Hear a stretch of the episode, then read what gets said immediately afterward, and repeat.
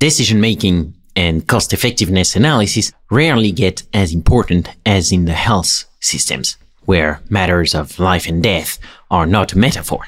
Bayesian statistical modeling is extremely helpful in this field with its ability to quantify uncertainty, include domain knowledge, and incorporate causal reasoning. Specialized in all these topics, Gianluca Baio was the person to talk to for this episode. He'll tell us about these kind of models and how to understand them. Gianluca is currently the head of the Department of Statistical Science at University College London, but he's originally from the beautiful country of Italy. He studied statistics and economics at the University of Florence and completed a PhD in applied statistics again at the wonderful University of Florence. He is also a very skilled pizzaiolo. So now I have two reasons to come back to visit Tuscany. This is Learning Bayesian Statistics, episode 79, recorded January 17, 2023. Welcome to Learning Bayesian Statistics, a fortnightly podcast on Bayesian inference, the methods, the projects, and the people who make it possible. I'm your host, Alex Andorra. You can follow me on Twitter at Alex underscore Andorra, like the country. For any info about the podcast, learnbayesstats.com is la place to be. Show notes, becoming a corporate sponsor, supporting LBS on Patreon, unlocking Bayesian merch, everything is in there. That's learnbayesstats.com. If with all that info, a Bayesian model is still resisting you, or if you find my voice especially smooth and want me to come and teach Bayesian stats in your company, then reach out at alex.andorra at pymc-labs.io or book a call with me at learnbayesstats.com. Thanks a lot, folks, and best Bayesian wishes to you all. Let me show you how to be a good Bayesian. Change your predictions after taking information in. And if you're thinking I'll be less than amazing, let's adjust those expectations. What's a Bayesian? Is someone who cares about evidence and doesn't jump to assumptions based on intuitions and prejudice. A Bayesian makes predictions on the best available info and adjusts the probability, cause every belief is provisional. And when I kick a flow, mostly I'm watching eyes widen, maybe cause my likeness lowers expectations of tight rhyming. How would I know unless I'm rhyming in front of a bunch of blind men dropping placebo controlled science like I'm Richard Feynman? Hello, my dear Bayesians. I am always filled with gratefulness, honestly, when I see that my beloved podcast just got a generous new patron. This time, I am talking about the wonderful Gabriel Stechschulte. Thank you so much, Gabriel. You made my day. Looking forward to talking in the LBS Slack. See you there. And in the meantime, let's talk with Gianluca. Gianluca Baio, benvenuto su Learning Bayesian Statistics. Thank you very much, Alex. Thank you for inviting me. Very exciting to be here. Yeah, thanks a lot for taking the time. And I think that you're one of the first Italians to come on the show, so that's really good. Oh, Yeah, it was long overdue because I really love being in Italy. So it's like it's yeah, that's not normal. I'm very happy to hear that. I'm very happy to be to be sort of supporting my country. yeah, and thanks lot to podcast patrons who actually recommended me your names. And I'm gonna find the name. I always forget, but like yeah, somebody in the Slack channel was like, "Oh, you should check out what Gianluca Baio is doing. It looks super interesting, and that'd be awesome to have him on the show." So Oh, thank you. No pressure there. Yeah, yeah, that's Or Duick. Thanks a lot, Or, for All right. your recommendation. Awesome. Well, let's start with favorite first question. What's your origin story, Gianluca? How did you come to the, the stats and data world and how sinuous of a path was it? Right. So I think it was pretty much by chance. When I finished the equivalent of high school in Italy, I knew that I wanted to continue to study, and uh, I probably would have gone and do some kind of economics based degree. But I wasn't quite, it wasn't like a passion or a calling of life, you know, that you always wanted to do that. Um, I studied kind of in Italy, you have a system where you can choose your high school, and I went to the more kind of scientific one. So there was maths and physics and science, that kind of stuff. And then just before deciding formally what kind of program I wanted to apply, I got a leaflet from the faculty. Well, it wasn't even a faculty, it was a degree program in statistics within the Faculty of Economics in Italy. And uh, it sounded really cool. I mean, I had no real exposure to statistics other than, you know, recording things and thinking in terms of how long will it take me to, you know, queue at the post office or something. And so, because I didn't really have anything planned in my life, I thought, well, well, that sounds cool. I'll just go and do statistics. And I've been very, very lucky actually, because I've enjoyed very much my undergraduate degree. It was really good because in Florence at the time, it was a very small degree. I remember the first year it was only 30 students overall, so a very, very small cohort, which meant it felt like a continuation of high school. You make very good friendships and it's easy to all get together and uh, revise and do that kind of experience, which was really nice. And I managed to make a living out of it. So I guess I can call myself very lucky. Hey, that's super cool.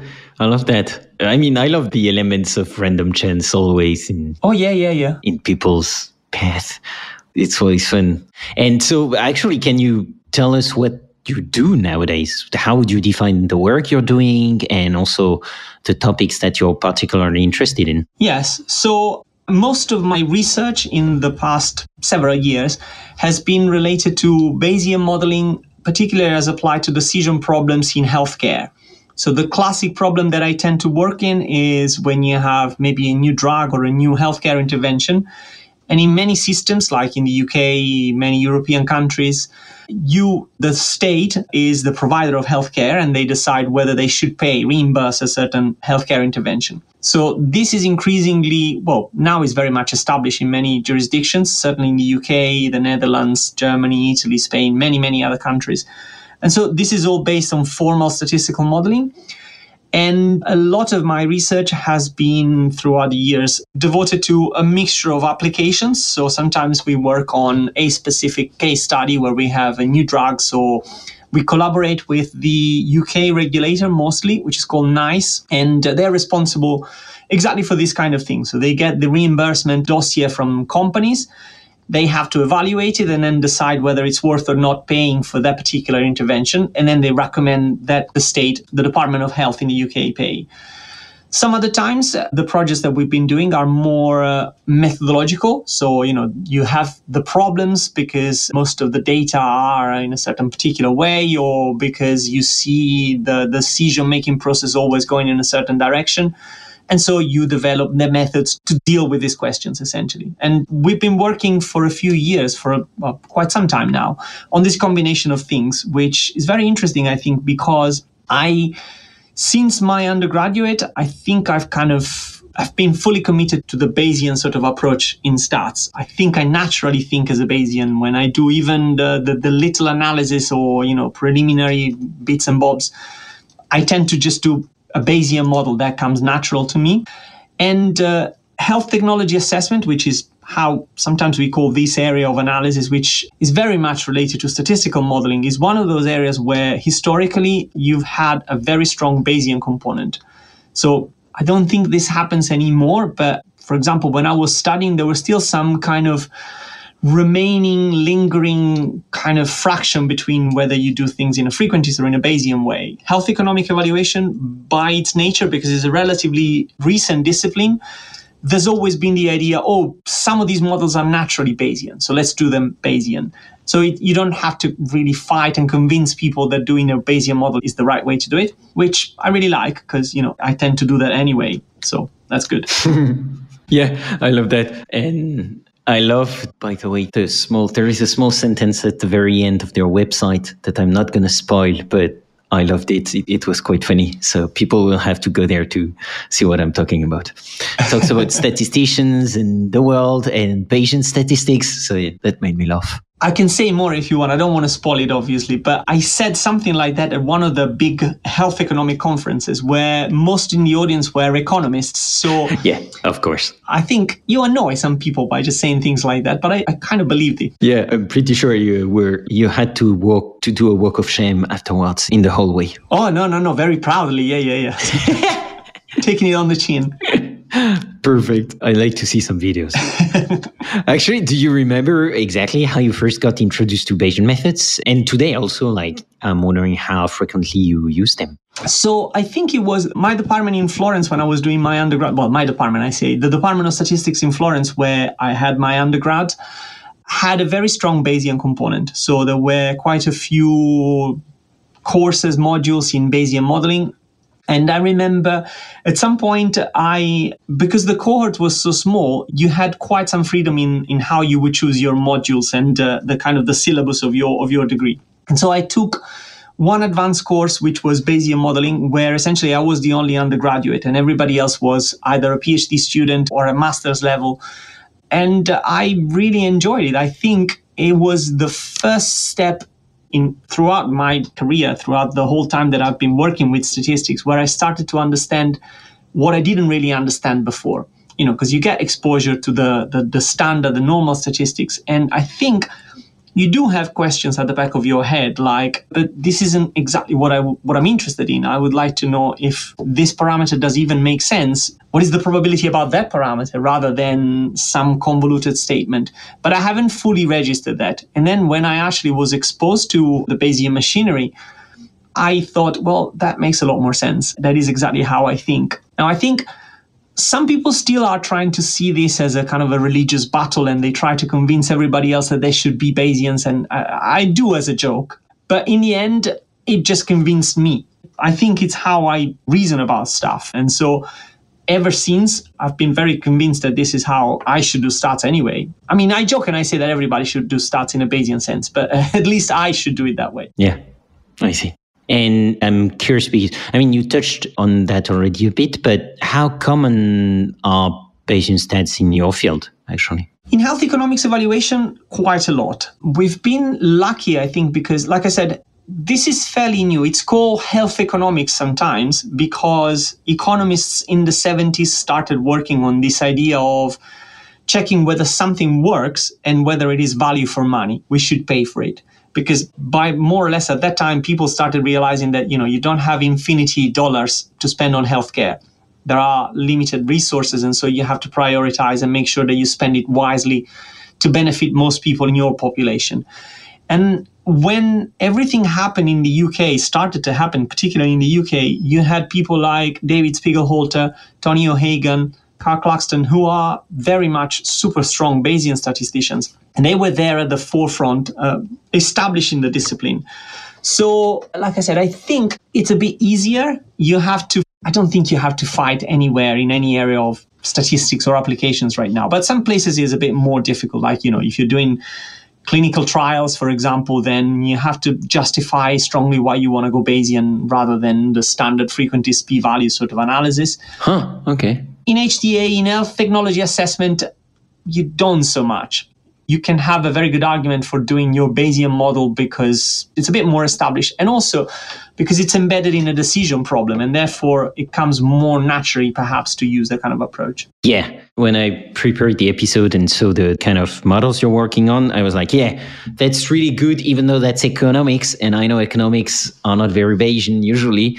I was like, yeah, I mean, that makes total sense to me that you're using Bayesian models here because like, we're going to talk a bit more about that, like in the episode, exactly what you're doing. But yeah, that makes total sense to use Bayesian stats here because as I often say in that podcast, it's just like, it's not, in the end, it's not a question of religion. It's just like using the best tool for the problem you have at hand. And, and here in those contexts, that does make a lot of sense because like you, like you have prior knowledge in integrating it in the models is super important. And also the data can be noisy and not that big. So yeah, that often makes a lot of sense. And especially if you're focused on some causal inference, I mean, the causal reasoning in the Bayesian framework and model is just like there from the get go. It's not something you have to add.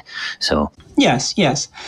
I think I'm lucky enough because I managed to convince enough people that I know what I'm doing, even if sometimes you don't, as you don't. And so, you know, when I just say, yeah, no, we need to do a Bayesian model, they kind of believe me. So that's fine. I get away with it. Yeah, I guess once you get to a level of credibility that people have seen you already use that weird stuff that's called Bayesian stats and that they are not used to because, well, that's not taught a lot in university, but they've seen you use it in networks and that's actually more intuitive in the interpretation of the results.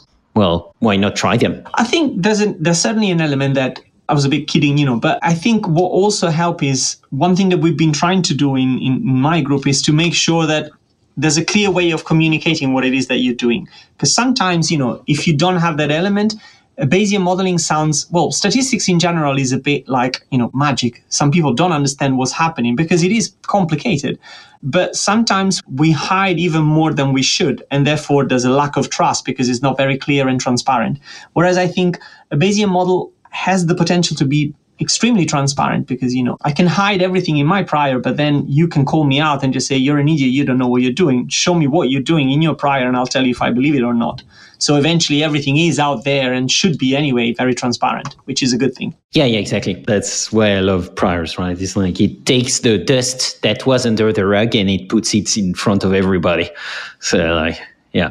And I'm a bit surprised though to hear you say that it's still not very popular in the clinical trial runs and stuff like that because to me that would be like exactly a domain where it would be super interesting to use Bayesian stats because most of the time you have limited data and also a lot of prior knowledge, especially if you work with extremely specialized doctors. I think things are changing and uh, they're changing for the better. Like, for example, there's a lot of work, there's a huge amount of research and applied work on. Uh, the whole business of adaptive trials where you know you have maybe limited information to start with and then you want your trial design to change continuously to adapt to the signal that's coming from the data.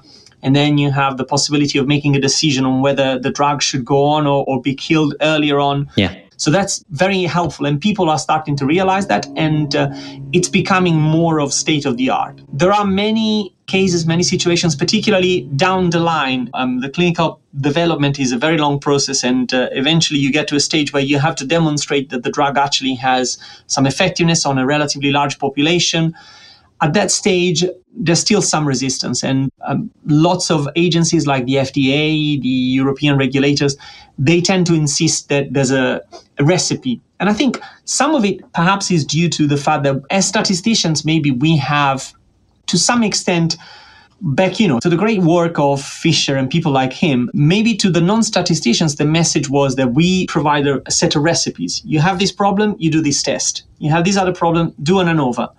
And maybe people think exactly in those terms, which I think is not very helpful because no problem is, you know, unique.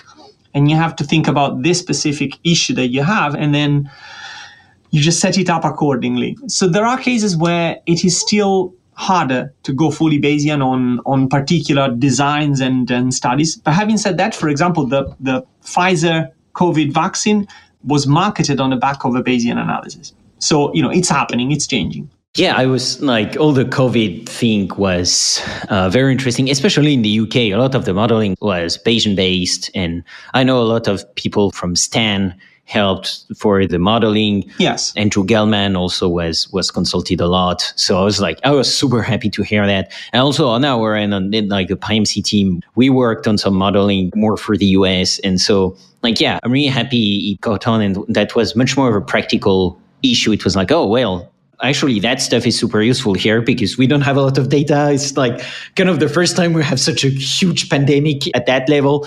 Uh, it's not a repeatable experience all the time, you know. So it's like priors are useful here. So yes, in generation, basically thinking about the data generating model here was super powerful. Yeah.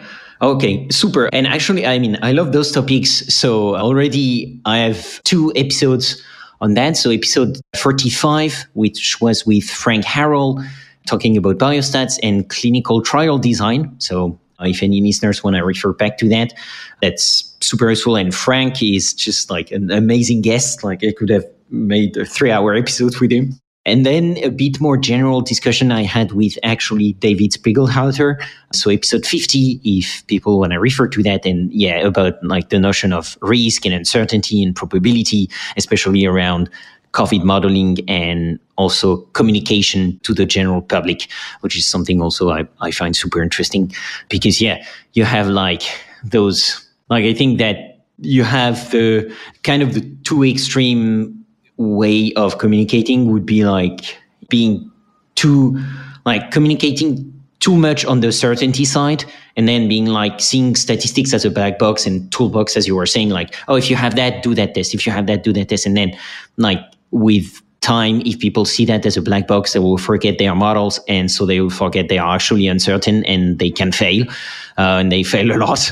And then you have the other extreme which is like once you've highlighted that to the public. Well you know models are not perfect. They are a human product so like you always have to take everything with a grain of salt and keep the uncertainty in mind. Then you have a lot of reactions which are like oh yeah well then statistics is no use because you can fetch the number super easily. You know it's like if you want your model to tell me a percentage you know how to do that and you and so i'm not going to trust your model. So i'm not going to trust anything that you're telling me which is like fear based and I will just trust you know the people around me and whether they have problems with the vaccine or not. I think it's a historical accident that we as statisticians are responsible for because again I think that we for whatever reason, we made a message pass that statistics was about proving things, which I don't think it is. I think that what we are as statisticians is people who take information and try, if we're lucky and good enough, to reduce uncertainty about stuff. Because the world is so complicated that we, we just don't have a clue. We don't know almost anything about how the world actually works. And what we're doing is to try and say, well, given these data, I think actually, you know, before I didn't know anything and now I know a little bit. And that's what statistics does. And but but, but again, it's complicated because people don't like to hear you that you know the best effort that you produce is just still uncertain. People would like to know that oh well yeah i've done my stats and it's five but it's never five is it? Yes the number is 3.2 yeah. Yeah yeah exactly. And so actually i'm curious if you have like because you're not working in like in a statistical department in a way you're like much more applied. And so i'm wondering if you have like colleagues coming to you with their, you know, stats problems. And so in which, for which problems and in which circumstances would you advise someone to learn and use Bayesian stats? Because like that may be also something that listeners right now have on their mind. They have a problem at work or and they are like, uh, like, should I invest my precious time into learning more about that Bayesian stuff or not? So I do. I am in a department of statistics. In fact, I have become last year the head of of my department at University College London, and we are the first ever established department of statistics in the history of academia. So we're very proud of that. Obviously, you know. We've had a massive decrease in the quality of, of our heads because it got to me at the end. So, you know, I'm very much, I consider myself a statistician. I work in a statistical environment. The area of applications mostly is to do with biostatistics and this idea of decision making in healthcare. Um, but in reality, a lot of the developments that we do are are more general, and uh, and actually, I enjoy working on areas that are nowhere near sort of the healthcare arena. So, in fact, I was once at a conference and I got introduced to some people, and the, the, response was a very excited person who was just like, "Oh, you're the Eurovision guy," because they had read the paper that I written on Bayesian modeling of the Eurovision Song Contest, which was just a joke. Essentially, we were trying to do it because it was fun, but I guess it got picked up more than the serious stuff that I was doing.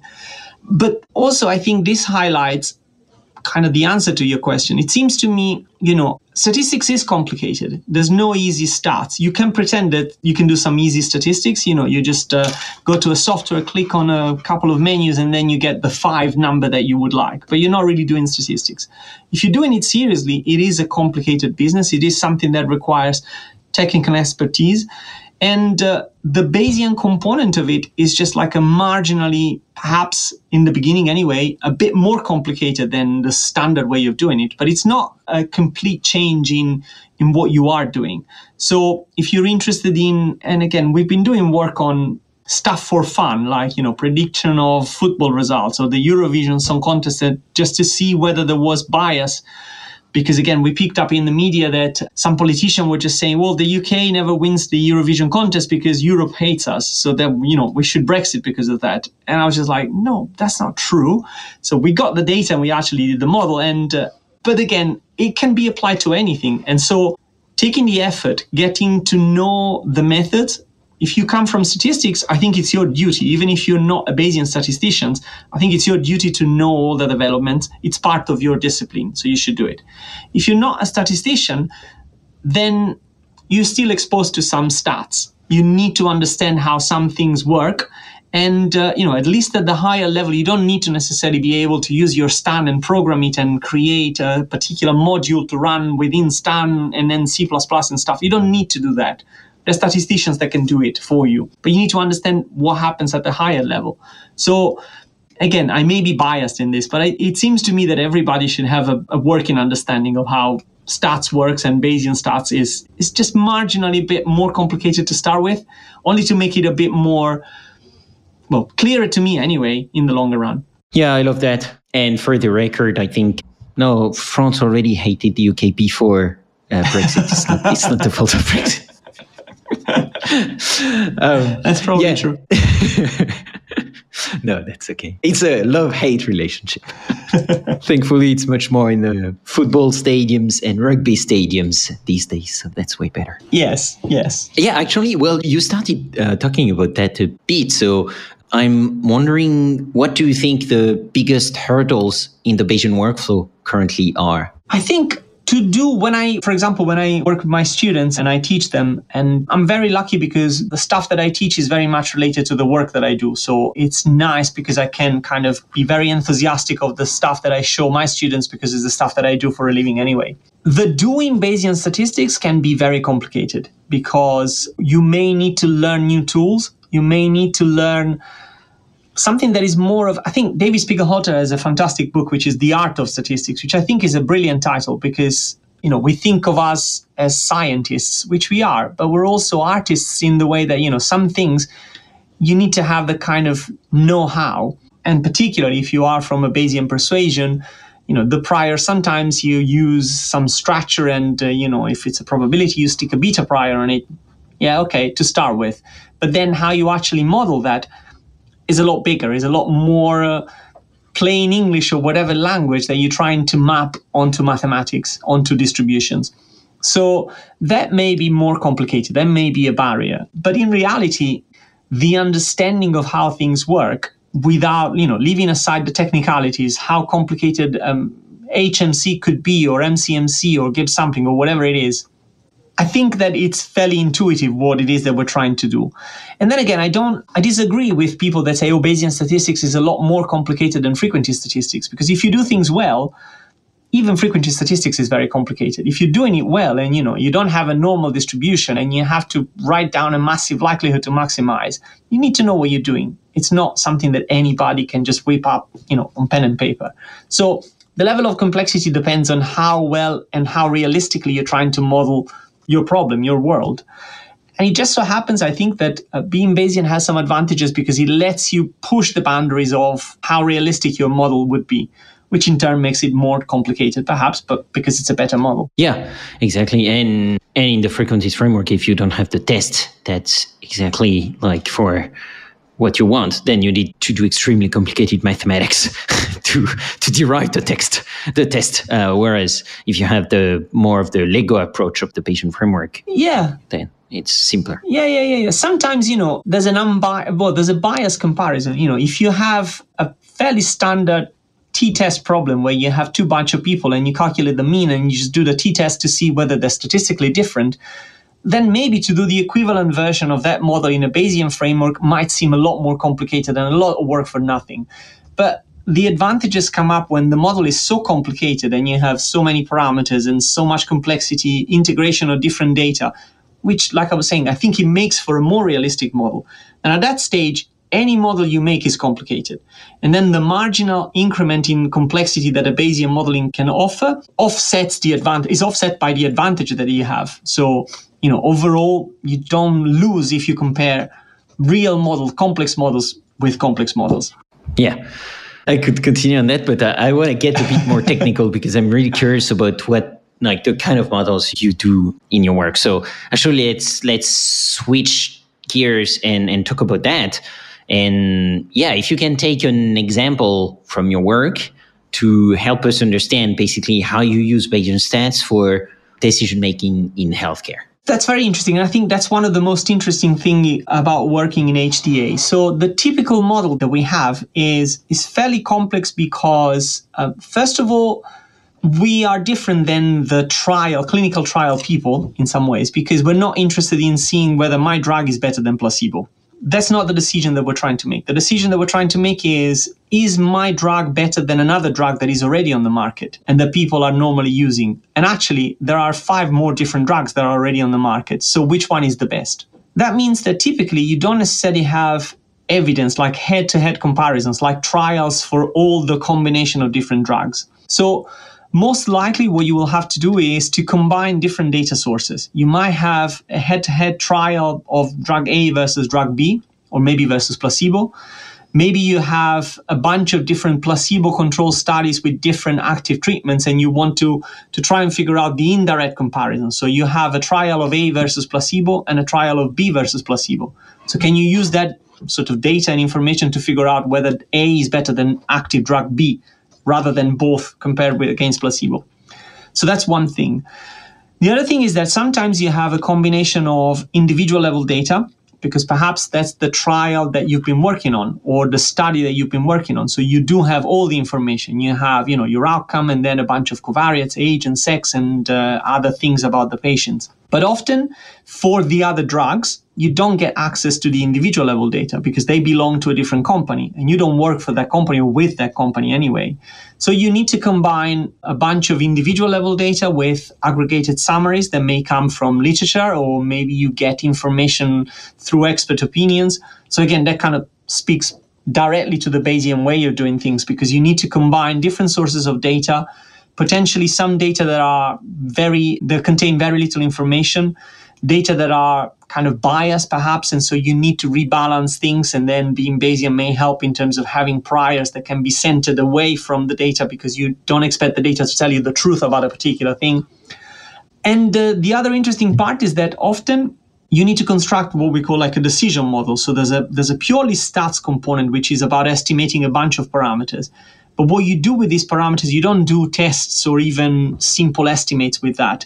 You just want to propagate the uncertainty on these parameters and combine them because eventually, whether a drug is worth buying or not is a function, which is often a nonlinear, highly nonlinear function of all of these parameters. So, for example, you know the cost is one element but the benefits may depend on uh, odds ratios multiplied by some other parameters multiplied by something else and then everything gets put together to calculate some kind of utility function. So it becomes a fairly complicated model. We've been working on models that had i don't know 100 parameters or something like that.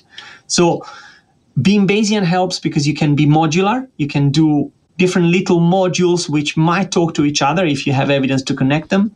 And then you estimate everything at once. But you don't stop there. You bring it to the next level, which is calculating these economic summaries and then making a decision on top of them. Yeah. So that's, and I find that it's really natural in the Bayesian, in the Bayesian framework to do that, right? Because once you have your posterior samples, then you just basically count the number of samples that are in the scenario you're talking about and the other ones that are not and then you get your probabilities. Exactly. So you know you do the decision model is based on getting the uh, expected utility and then you have a winner. You have the treatment that seems to be better given current evidence because it has a higher expected utility. But current evidence is always a bit shaky so you want to account for the underlying uncertainty, which is what we were saying before. So some people don't like that, but that's a fact of, of life. You're not certain that the new treatment will be best. And so you want to account for that in your decision model as well. Oh, yeah, I see. Okay. So how do you, what's a recent example that you can take to help people understand how that kind of model, for instance, would work? And yeah, like also the main difficulties that usually appear when working on these kind of projects? I think the main, well, there are two levels of difficulty, the, the main barriers. The first one, I think, is the fragmentation in the backgrounds and specialties of the people who do this materially, this kind of work. Often you have essentially this business is about two components. There's the estimation of how much better clinically something is in comparison to something else. Like, you know, if you take the simple example of a drug, how much better is drug A than drug B, essentially? And then there's the other component, which is about the costs, because you're not just interested in, you know, if we had infinity money for every single disease, we'd always pick the best drug. But we don't. And so we have to figure out a balance between how good a drug works and how much it costs to administer and deliver to the overall population of patients. And, and crucially, whether you know you might invest a bit less in this disease area because there are better interventions in other disease areas. And so you save a lot more lives by concentrating source, uh, resources somewhere else. And uh, i think that often there is a divorce between who does one side of the story and who does the other side of the story. It's not always that there's the same team of people who have the same background knowledge and the same level of skills ability that would do the whole economic evaluation. Often people do very, very well the clinical side of things, and then they just pass some kind of summary data to the people who would do the economic evaluation, which is a bit silly and uh, it's not the best way of doing it, I think. Perhaps the other barrier is, and that, this is something that we've been doing a lot of work. We've been trying to kind of push people around and just tell them you have to do things this way. Um, often the industrial standard is based on suboptimal tools. Like a lot of these models are still, unfortunately, based on kind of Excel spreadsheet. Oh, okay. Which is ridiculous. But, you know, it's a big industry and uh, it's not impossible that a lot of the people in that industry would naturally go towards those kind of models. So there's a thing which is called RHTA, and we have a website, rhta.org, which is a consortium of various academics and people working in this area trying to convince people that, you know, we should move away from non fit for purpose tools. Like spreadsheets are not good for this because the models that you need to do are so complicated that you need to be doing it seriously. So R or open source tools are one way to go. You could do it with any proper stat software, but we focus on R because it's just easier and it has some advantages being open source and freely available. So, you know, it opens up for jurisdictions where they have fewer resources and all the rest of it. Um, so again, I think these two things kind of impair in some ways the, the development of proper statistical methodology that feeds into that. But I think you asked, sorry, I took a massive tangent and I rambled on for an hour about other things. But I think you asked if I could give an example of things that we've done recently. Yeah, no, but that was already a part of the answer to the the other question, which was like the main difficulties that you were yeah that you were witnessing. So you should put the link to RHTA in the show notes. Yes, we'll do so that people can refer to that because I think it's really useful. like the less Excel sheet we have in this domain, the better. And yeah, okay, perfect. And so these difficulties are interesting to me also because it seems like eliciting priors basically don't seem to be a big problem here. How has your how has your experience been in that matter? I think people are coming to accept it, the, the fact that you know you're asking them for information and uh, it's not frowned upon. It's not like oh but you're cheating then i'm asking you to tell you something about the model. Why don't you look at the data? There's an understanding of that. You need to be able to communicate. A lot of the people who work in this field don't necessarily come from statistics. So you need to figure out how to speak a common language. That's true, I think, in any application area related to statistics. I think even if I worked in a different area, I would need to be able to do this. And I think, again, this is something that comes with the art of statistics, perhaps. You learn how to do it. You learn how to communicate with people. You learn how to say things so that they would understand what it is that you mean and what it is that you're asking. It does help a lot to have a lot of visualization. I remember the first few times that I was doing this, I was coming to it with a purely statistician's mind. So I would ask, what kind of distribution do you think this thing would have? And clinicians would just look at me weird and just wanted to punch me in the face. And they were right. Now you come with a different perspective. You just show them a picture and just say, does that sound like reasonable to you? Does that make sense? Is this kind of range what you'd expect this thing to happen within? And then again, it's your job to map that, to change that information into a distribution. And to some extent, they don't have to see what you're actually doing. I don't need to tell them necessarily that the prior is a normal 65 38 on the logit scale they don't care i need to show them a picture that says well this is what you told me does that make sense to you so you know once you learn to do that then the conversation happens in a much easier way and people want to be involved because again they don't feel like you're cheating information off them you're actually telling something that they believe in and that they would be happy to justify in front of a panel and just say, no, I said that because that's the truth. Because as, as a clinician with 50 years of experience, that's where you expect people to have blah, blah, blah. Yeah, I completely see what you mean. Having people participate in the process is, is super important. And also, well, like, they don't care what the name of the distribution is and what the parameters are.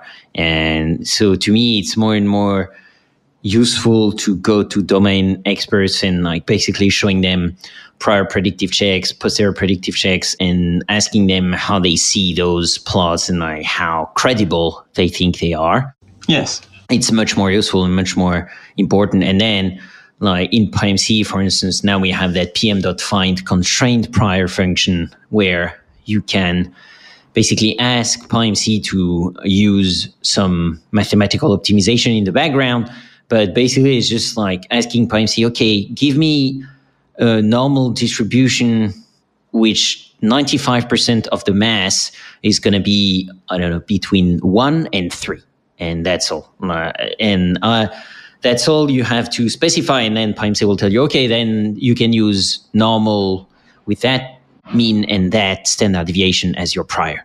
And you can do that on the go. You can then generate prior predictive plots thanks to that prior and then show that prior to the expert and validate it with him and also before, well, then the one inputting the, the values in the find constrained prior function will be the expert telling you, well, most of the time it's between one and three. Absolutely. Like sometimes it's below, sometimes it's above, but not a lot. I think that's crucial. Again, we've said it before. The expert, the domain expert, the people you need to work with, they don't care about the technicality, but it's correct that they don't care about the technicality. It is our job.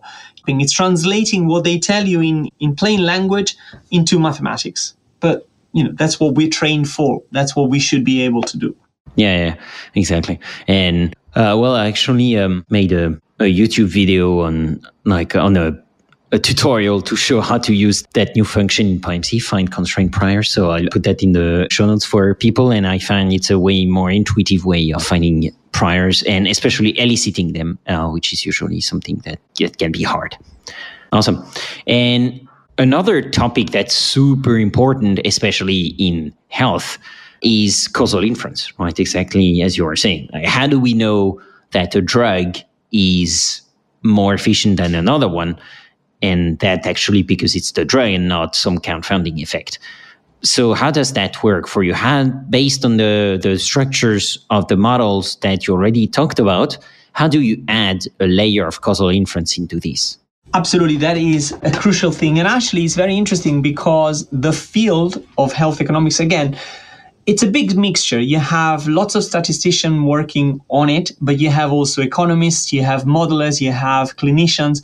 So I think it's been a bit slower to get to the point where everybody realizes that you need a bit more. Sometimes the model that you need to do is a bit more complicated because you have all of these nuances and all these complexities. So I think by and large, the models that we do, they can be a bit bigger and a bit more complicated than the standard kind of statistical model that you can think of when you need to, you know, you have observational data and you have to make sure that the different treatment groups are, are balanced.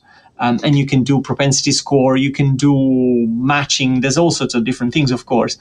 In reality, a lot of what we do can be fed directly through that area. And then on top of that, we have to embed something more a bit bigger because maybe we have to model the costs or maybe we have to combine the parameters that we have managed to debias by doing some matching or something to do the actual economic evaluation so a lot of the of the practicalities of the applied causal inference is based on methods that are existing. And again, most of it is through the biostatistic literature, I think, in terms of applications of, again, all, all of these rebalancing methods. There are very interesting examples, although, um, which are perhaps a bit weird, and they only make sense if you start understanding where we're coming from. So, imagine that you have a study, like you work with some company data. Maybe you know you're a big pharma company, you're doing your more or less small study, and you give me your individual level data. And your trial is your new drug versus placebo, and it just happens that in your trial design, you've selected a population that is fairly young. Yeah. So people to start with are not necessarily that sick. And so it may be that your treatment effect against placebo is not huge because not many people are very, very sick. So the treatment effect gets kind of diluted in some ways. like I said, this isn't what we're interested in because in the real world, placebo doesn't exist. So maybe there's another study that somebody else has done of another drug versus placebo. And uh, because they've done it in a very old and sick population, then the treatment effect of drug versus placebo is huge. It looks like that drug is fantastic, is really, really good. Now I can be naive and just take, you know, we have a common comparator. You have my drug versus placebo and your drug versus placebo. So maybe I can use that and kind of take the placebo effect away and have an estimate of my drug versus your drug. The problem is, of course, that I'm starting with two populations that are very unbalanced because mine is very young and so the treatment effect is very weak. Yours is very old, so people are sick and anything that you give them actually has a big effect. So you find yourself in a situation, this is something that is called sometimes indirect comparisons or uh, matched adjusted uh, population comparisons. And there's a, a, new strand of literature, and we've done a lot of work with um, some of my PhD students and colleagues. And the idea is essentially to embed this element of causal modeling to rebalance the two data sets that you have in the first instance.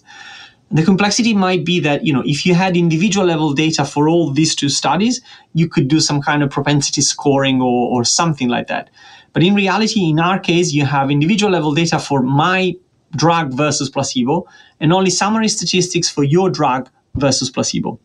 So it's a bit more complicated. And uh, there are some new methods that people have, have, been trying to develop based on a lot of Bayesian machinery and uh, kind of Bayesian G computation, perhaps, to try and effectively rebalance things out and, and make sure that you can do a my drug versus your drug comparison, accounting for the fact that your drug looks better only because it's tested on, on population that is sicker than mine, say. I see. And so, how would you do that here? For instance, you need two different models for each of the hypotheses that you have? So essentially, what you do in a nutshell is you try to rebalance the treatment effect, making sure that you're trying to test it on comparable populations in terms of the profile of covariates. So there are different methods in which you can do it. Uh, some are based on multi-level modeling, some others, like I said, in uh, Bayesian G computation. So essentially, you take the information from the aggregated level data and you try and reconstruct the effect that you see in your own individual level data on a population that has a profile of covariates that is similar to the other. So essentially, you kind of try to rebalance your treatment effect if you were to do a study in a population that is actually older and sicker rather than the young and okay population that you've actually done the study on. Ah, I see. Yeah, so I understand why multi level models would be super interesting here. Yes. Because even if you didn't observe like some parts, some cells of the population, or had very sparse data, well, if you have fitted a hierarchical model on top of that, then you can generate posterior predictive samples from that cell. Exactly. Even though you haven't observed a lot of that population. And uncertainty flows in the whole graph, and also like information flows in the whole graph.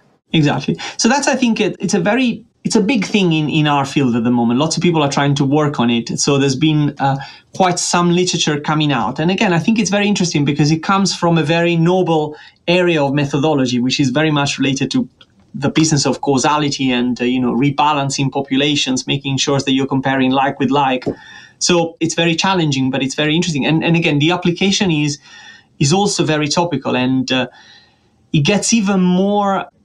I don't know what the right word is. Fulfilling, perhaps, is a bit pretentious, but you, if you see what I mean, it's you know because it's embedded in a bigger decision problem, then rebalancing things has an even bigger effect, perhaps. So it's a very interesting bit of modeling that you could do. Yeah, I completely get that. Hierarchical models for data is just like still magical for me.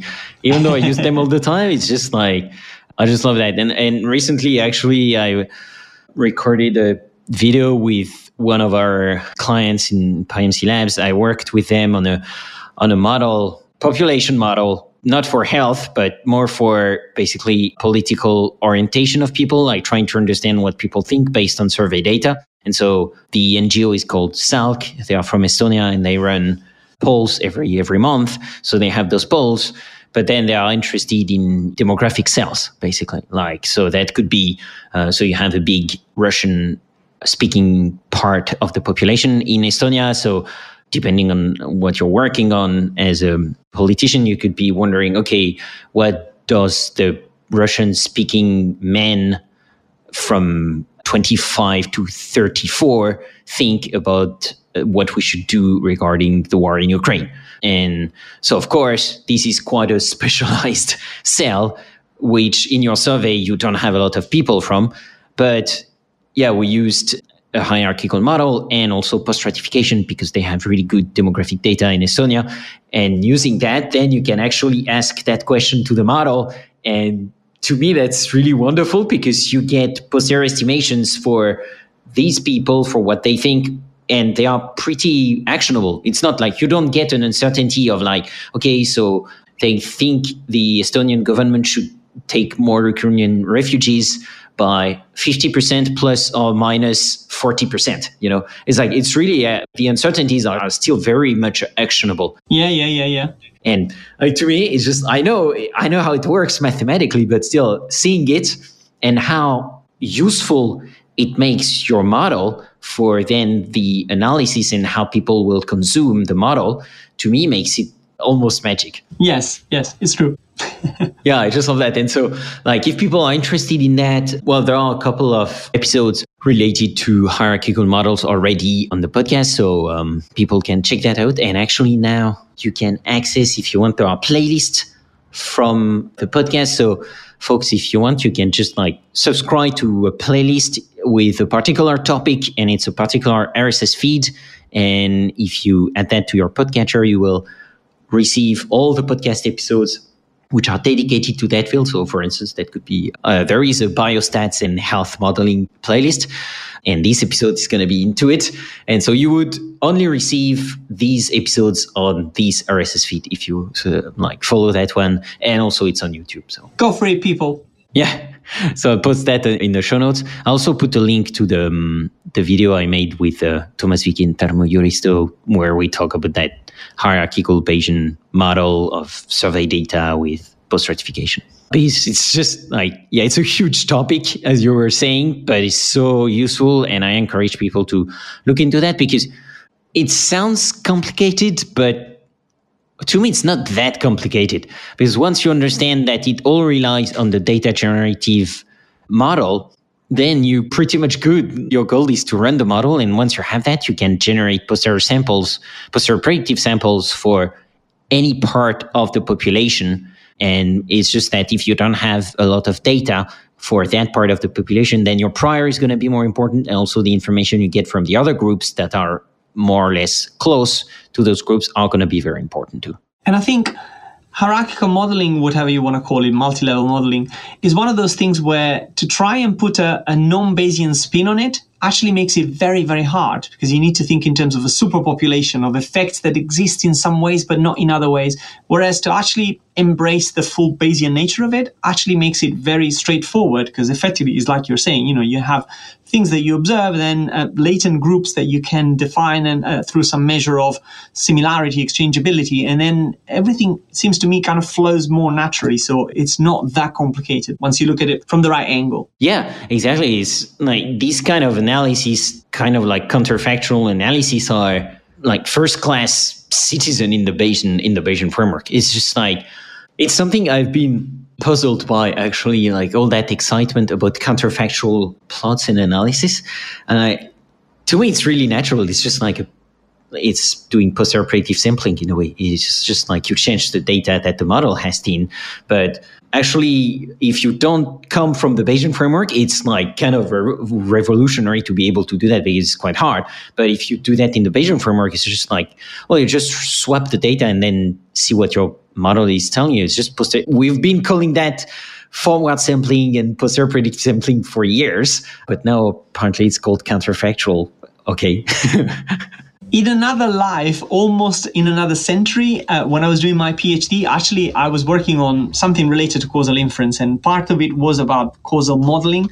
But I was working a lot with lots of the models that Phil Dawid, who's then become my boss at UCL when I moved here, was working on. So in a kind of causal inference without giving counterfactuals so much prominence. And I think his work maybe hasn't got as much traction from the applied side of things, but there's a lot of value to it because essentially what he was saying is uh, all of his approach was there are problems where you need to rely on counterfactuals these things that he was calling sort of the causes of effects. When you know you imagining something that you just don't have and you will never have the data to figure out, and so it has to be this kind of potential metaphysical world. But in many other problems, actually, you can just think forward and do some kind of hypothetical modeling rather than counterfactual modeling. So I think counterfactuals are, you know, sometimes they're great and they work really well. They're very Bayesian in nature. And I think it's no surprise because, you know, Don Rubin was a massive Bayesian statistician. And uh, I think when he was thinking of these things, even in the missing data arena, which he did a, a huge amount of work on, he was thinking as a Bayesian and he was doing like somebody who didn't have the Bayesian machinery. But everything that he has done in missing data is just a Bayesian model. And now we're stuck with this weird kind of something in between where again, people think in terms of, oh, what if I could do simulations of my model and uh, replace the missingness through some distribution? But then they do like Rubin started doing in the 70s because he didn't have MCMC and all the computers. So you do the kind of 10 multiple imputations. But that is just an approximation to a full Bayesian way of thinking about things. Oh, yeah, I see what you mean. Yeah, yeah, that's interesting. But again, it's no surprise because Don Rubin is was a massive Bayesian, so he would think that way naturally. Yeah, yeah. It was just a, a lack of tools that he didn't have at his disposal back then when he was working with these things. Agreed. Oh yeah, actually, um, I'm curious, which package do you use to run your models? I do a combination of things. So I'm weirdly proud that WinBUGS and I share a birthday. So the first ever release of WinBUGS was was out on the day of my birthday in 1997. So he WinBUGS is a bit younger than I am, but other than that, we, we, we shared a birthday.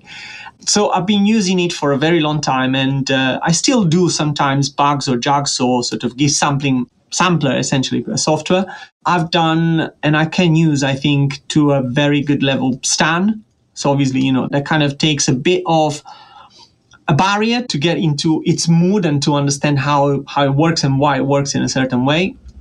I have done lots of work with inla integrated nested laplace approximation I'm not dogmatic in terms of the software that I use. I think as a statistician, even before as a Bayesian statistician, you need to be aware of the plethora of methods that are out there, of tools that are out there. So I've tangentially worked with Nimble, which again is very similar to, it's kind of a mixture between bugs and Stan. The language is very similar to bugs, but it's more of a probabilistic software rather than a sampler as bugs or JAGS are. So it depends a bit on the problem. I try and leverage the advantages of the different tools for the problem that I have. Yeah. Okay.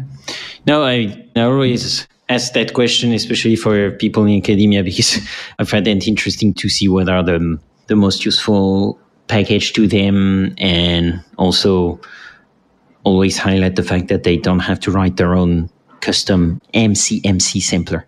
Like that's why Stan and PyMC and all the goodies are there for. So yeah, yeah, yeah, yeah, yeah. Let the nerds do that and then write the models. I think to some extent it might be frustrating because many people may come to this world and they take the time to learn one of the tools only to realize that when they finish understanding something and being able to do the models themselves, then the tool is kind of obsolete at that point. You've spent a lot of time learning bugs, and then here comes Stan, and everybody jumps on that wagon because it, it has lots of advantages and for good reasons. But maybe, again, maybe we need a bit of a better communication and uh, to some extent, as long as you know what tools are doing, as long as you know that they are out there, maybe then the, the marginal impact of learning a new tool becomes a bit smaller because you're more familiar and you're more solid with you know the basics.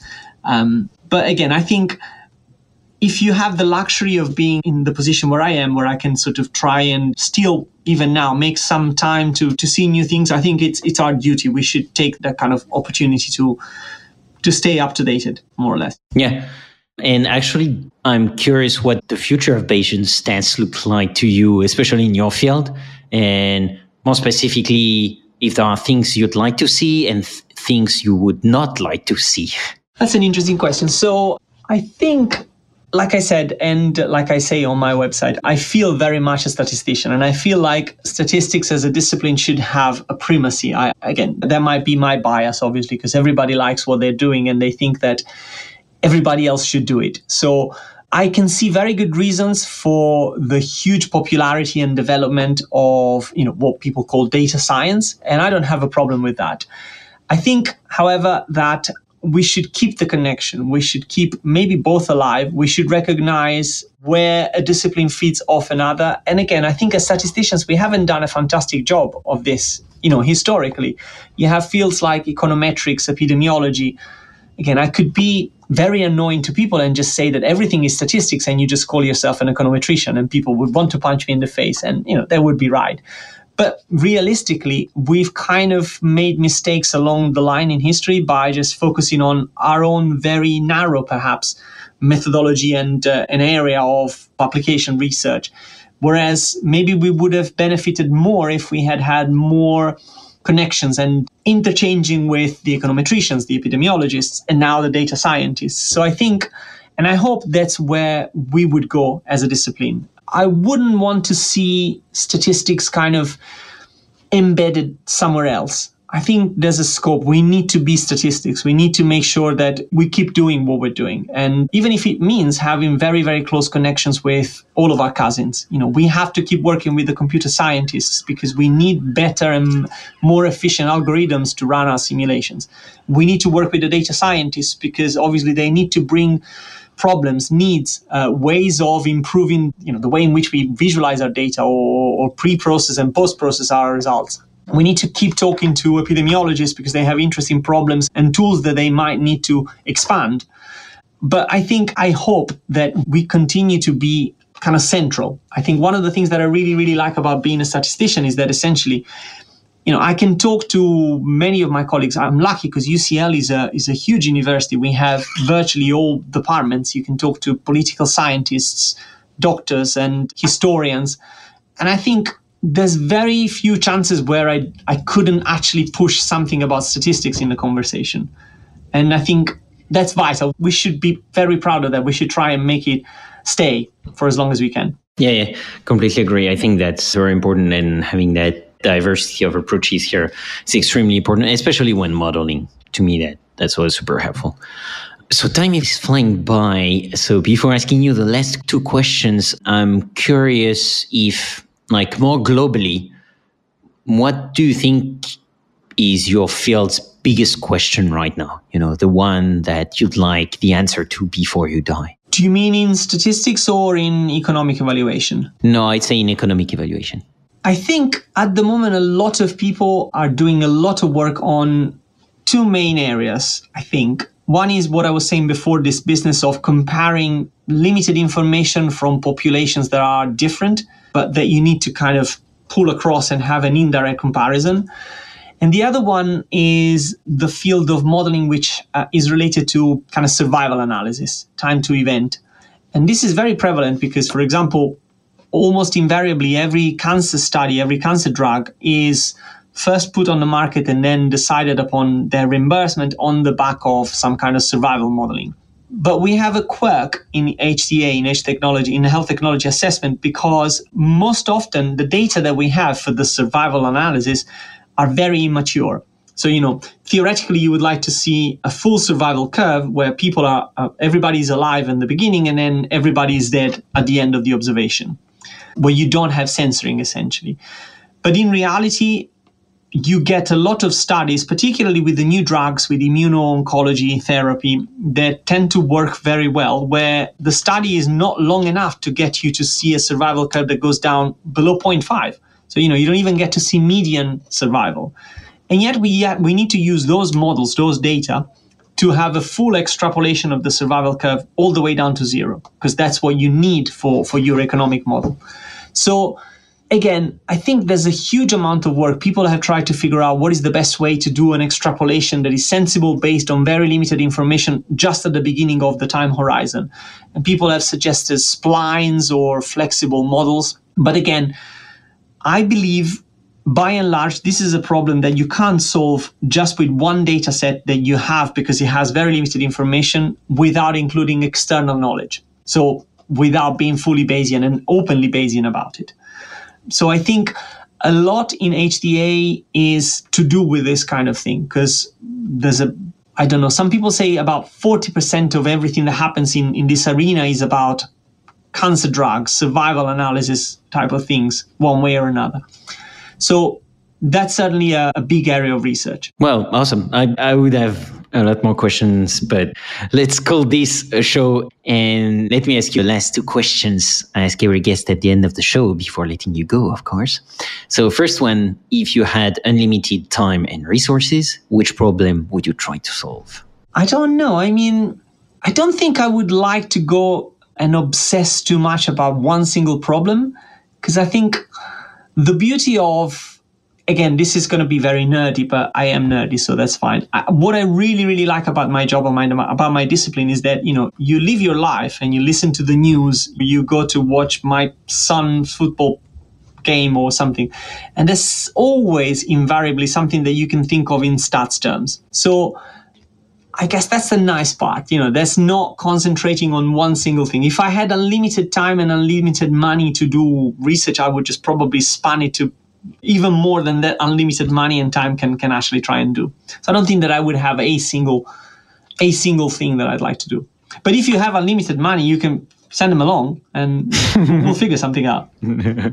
I'll see. I think if I had unlimited money, I'd just invest it for uh, to make Napolitan pizza available for anybody at any time. That would be much better. Yeah.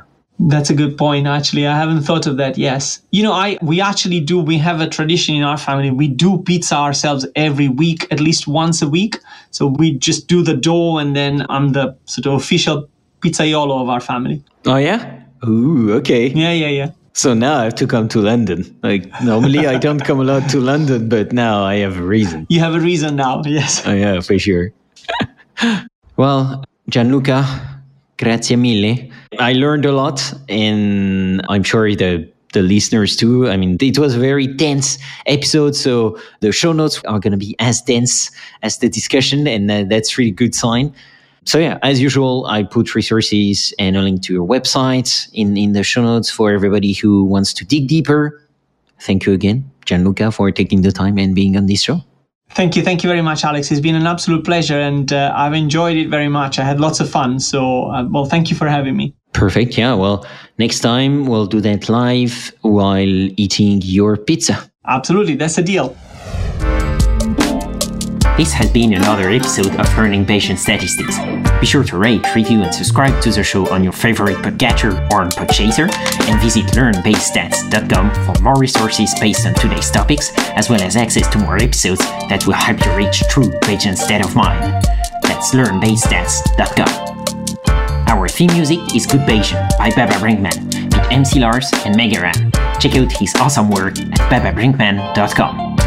I'm your host, Alex Andorra. You can follow me on Twitter at Alex underscore Andorra, like the country. You can support the show and unlock exclusive benefits by visiting patreon.com slash learnbayesstats. Thanks so much for listening and for your support. You're truly a good Bayesian. Change your predictions after taking information in. And if you're thinking I'll be less than amazing, let's adjust those expectations. Let me show you how to be a good Bayesian. Change calculations after taking fresh data in. Those predictions that your brain is making, let's get them on a solid foundation.